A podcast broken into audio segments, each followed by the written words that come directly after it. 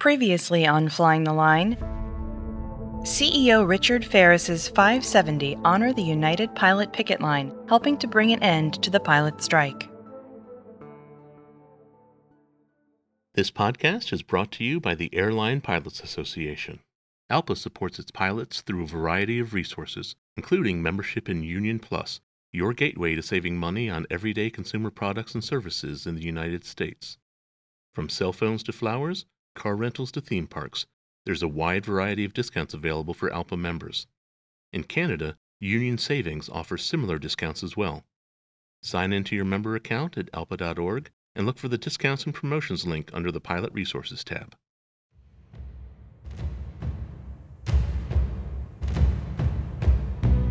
Welcome to the Flying the Line podcast, a look into the past of the Airline Pilots Association, a bridge from the book Flying the Line, Volume 2 by George E. Hopkins. Chapter 17 National Politics and Mergers The Election of 1986 and Beyond, Part 1. Successful politics depend upon consensus and compromise, a willingness to exercise give and take. Because the solution will inevitably have losers, the structure of politics must accommodate them. The trick to successful politics lies in keeping passions from getting out of hand over non essentials, not an easy task. Historians can see these old political wars in dispassionate retrospection, but those who actually lived through them had a harder time of it. Once immersed in the entanglements of politics, where personal ambition, private vanity, and ego could fester unchecked, warring factions can easily lose sight of the consensus they all know deep down they share. ALPA President Hank Duffy suggested in his opening remarks to the November 1986 Board of Directors meeting the need to realize that the enemy is out there, not in here.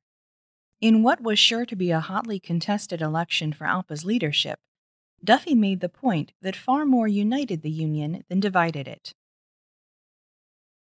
Amid the disagreements over specific problems that confronted the profession, from the annoyances of crafting new seniority lists for the 12,000 ALPA members facing mergers, to Frank Lorenzo's ominous takeover of Eastern, Duffy emphasized the fundamental truth that airline pilots share basic interests.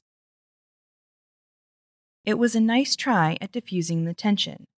During Hank Duffy's first term, he had labored under an internal political burden that complicated nearly every aspect of ALPA's mission. His narrow victory over J.J. O'Donnell in 1982 left ALPA with a divided executive committee. Tom Ashwood, the TWA pilot and O'Donnell protege who emerged as ALPA's first vice president, anchored an anti Duffy faction that always regarded his victory as a fluke. Duffy's critics believed that either Ashwood or Jack Bavis, ALPA's executive administrator, could easily have won ALPA's presidency in 1982 if O'Donnell had not sought a fourth term. Nonetheless, as the 1986 election approached, they saw Duffy as vulnerable. But Hank Duffy thought otherwise. Thanks to United's pilots, the delegates had some breathing space for calm reflection. Likewise, the phasing down of the financial burden caused by the Continental strike, which would eventually cost ALPA $70 million, bought Duffy some slack. If the BOD delegates would only step back from the intense struggles of the recent past and consider his leadership on its merits, he believed he would win another term. Duffy effectively began his 1986 ALPA presidential campaign at the November 1985 Executive Board meeting. Relieved that for the first time he was addressing the delegates without some major crisis brewing, Duffy could point with pride to ALPA's successes. He justifiably cited the newly established $100 million Major Contingency Fund, or War Chest, and ALPA's increasing expertise in protecting pilots threatened with corporate takeovers as reasons for re-electing him. Duffy's opening remarks also contained a strong endorsement for close ties with the AFL CIO and promised continued support for unemployed pilots, particularly those from Continental. He called on the attending MEC chairs to use their leverage with their managements to place these fellow pilots in jobs at their airlines. Tom Ashwood, who followed Duffy to the podium for his address as ALPA's first vice president, adopted a less upbeat tone, particularly regarding the Continental strike. He countered that ALPA had lost this one. A peculiar feature of the 1986 election was that for the first time in ALPA's history, all national officers would be elected to simultaneous four year terms. Historically, ALPA had favored staggered terms to preserve continuity, but internal changes in governance had lessened the need for that safeguard. Consequently, the opportunity to make a sweeping mid course correction was never better. But Duffy expected no such outcome. Despite trivial criticism by rank and file pilots, part of the historical baggage all sitting presidents carried, Duffy was confident that the BOD delegates, who generally had a more sophisticated understanding of ALPA's difficulties, would re elect him. Then the unexpected happened. Complications arose in the Northwest Republic airline merger. Short of bankruptcy and unemployment, nothing disrupted ALPA's internal politics like mergers. Acrimony, bitterness, paranoid suspicions, all these and more have resulted from mergers. Making matters worse, ALPA has always been the scapegoat for pilots dissatisfied with mergers. Since Hank Duffy's election in 1982, aside from the continuing trouble with Frank Lorenzo, ALPA's single most contentious internal political issue had been the wave of deregulation generated mergers. Honoring a campaign promise to be more responsive to the membership, Duffy spent a lot of time personally answering letters of complaint during his first term. The angriest letters in ALPA's overflowing president's file concerned mergers, some of them long past. In 1987, Jack Feeling, a former Northeast Airlines pilot who came to Delta in the 1972 merger, wrote such a letter to Duffy.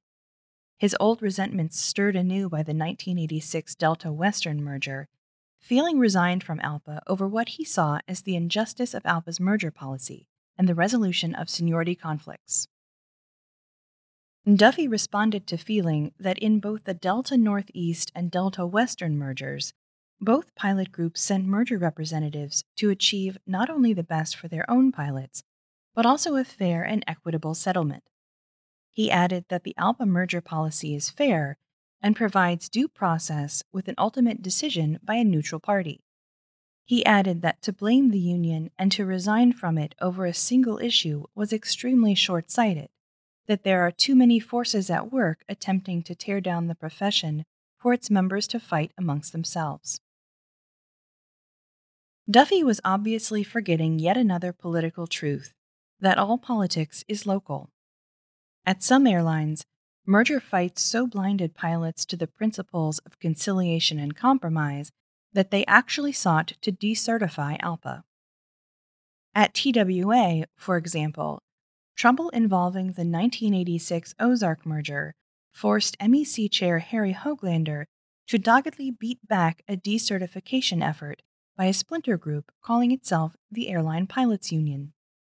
This episode was eerily reminiscent of a similar attempt, led by Walden Golian, a disaffected ALPA pioneer, to form a splinter union called the TWA Pilots Association in 1933. Airline mergers have produced some unusual feuds over the years. For example, the 1953 merger of Delta and Chicago and Southern Airlines caused an unlikely falling out between Charles Dolson and Stuart Hopkins, two ALPA pioneers. Before moving on to airline careers, Dolson and Hopkins had served together as U.S. Navy carrier pilots in the late 1920s. Each man had organized his airline for ALPA in 1935, quite remarkable feats considering the hostility towards unions that characterized the South. Dolson went to work for American in 1931, a year before Hopkins signed on with Pacific Seaboard Airlines. However, Dolson was furloughed due to the airmail cancellations of 1934.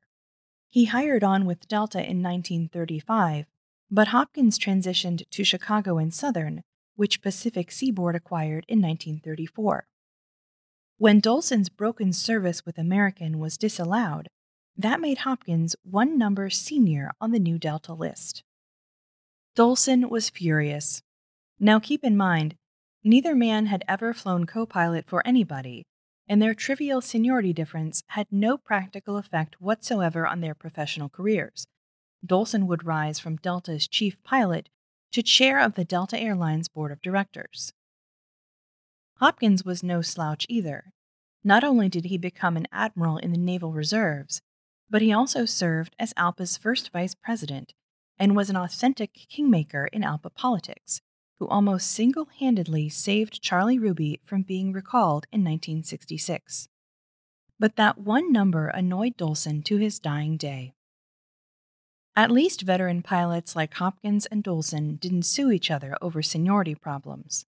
By the 1980s, pilots unhappy with a merged list were quick to file lawsuits against ALPA. The 1986 Delta Western merger, which stirred up Jack Feeling's old resentments, generated a long, complicated, and expensive lawsuit that did nothing except enrich lawyers. Ironically, the disaffected Western pilots, consisting mostly of a contingent based in Salt Lake City, would almost certainly have been without jobs if Delta had not acquired their airline.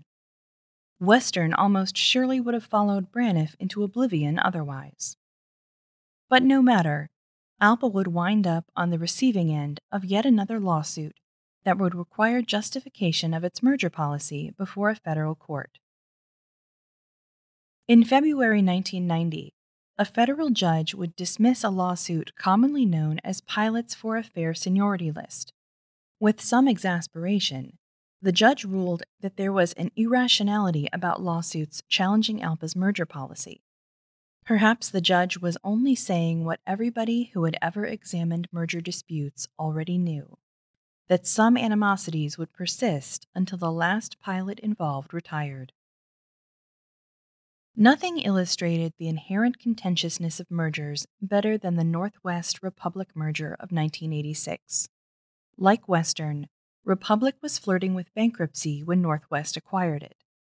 The merger of the two airlines, which operated different equipment because of their differing route structures and histories, generated a bitter political fight that spilled over into ALPA's 1986 election. For all the controversy that ALPA's merger policy has generated over the years, nothing particularly complicated or sinister underlies its principles. It called for negotiations between the two affected pilot groups, who ideally would agree on a new integrated seniority list. But what if they couldn't agree? Then ALPA policy specified binding arbitration by a neutral third party chosen by the principals. ALPA recommended but did not require, that the negotiators and arbitrators consider certain guidelines in making a settlement. Always high on the list of these factors were the two hallmarks of airline pilot seniority date of hire and length of service. As is usually true of such seemingly simple and straightforward guidelines, the devil was in the details. What, for example, should be done about a conflict between date of hire and length of service? which should take priority. During the 1980 merger of Pan American and National, some furloughed Pan Am pilots had dates of hire earlier than national pilots who had longer length of service. Further merger complications involved class and craft considerations, to use traditional labor terminology. What should be done about a Pan Am pilot with 20 years of unbroken service who, because of the airline's stagnant promotion list, held the rank of only first officer, while a national pilot, with 10 years of unbroken service, held a captaincy. Should the first officer and captain lists be integrated separately? And what about gross disparities in equipment flown by two merging airlines? Should Northwest be required to upgrade, at tremendous expense, a Republic DC 9 captain to the B 747, even though he was nearing retirement? Clearly, rigid adherence to merger guidelines in all cases was impractical. After all, the purpose of mergers was economic to ensure the survival of an airline to preserve pilots' jobs. But putting together a merged seniority list was a complex process. What should be done about timetables for complying with upgrade training on new equipment, verification of employment data for accuracy, and dozens of other technical details? And finally, what should ALPA do about an arbitrator who does something truly contentious? The bitter 1986 merger between Air Wisconsin and Mississippi Valley, two small airlines with fewer than 100 pilots each, stands as a case in point. Because the pilots could not agree on a merged seniority list, the final decision fell to an arbitrator who imposed a settlement that left 15 year Air Wisconsin first officers flying co pilot for Mississippi Valley captains with just seven years of service. Air Wisconsin's outraged pilots blamed ALPA, not their own negotiators' hard nosed insistence on adding the Mississippi Valley pilots to the bottom of the Air Wisconsin list. Eventually, ALPA had to impose a trusteeship over the merged airline after the Air Wisconsin pilots, who outnumbered the Mississippi Valley group by five pilots, voted to pull out of ALPA to overturn the arbitrator's decision. With ALPA's good faith on the line, Hank Duffy had no choice but to resist their move and appoint United's formidable Cliff Sanderson as trustee. All this happened because the breakdown of direct negotiations between the two pilot groups threw the final decision into the hands of an arbitrator who blew it. Such are the hazards of letting outsiders decide things. Next time on Flying the Line, the use of a contracted law firm becomes a wedge issue in ALPA's 1986 presidential elections. Thank you for listening. This has been Chapter 17, Part 1 of Flying the Line 2 by George E. Hopkins, copyright 2000. We hope you have enjoyed this podcast. To listen and subscribe to more in this series, please check us out online at alpa.org or find us on all major podcast platforms.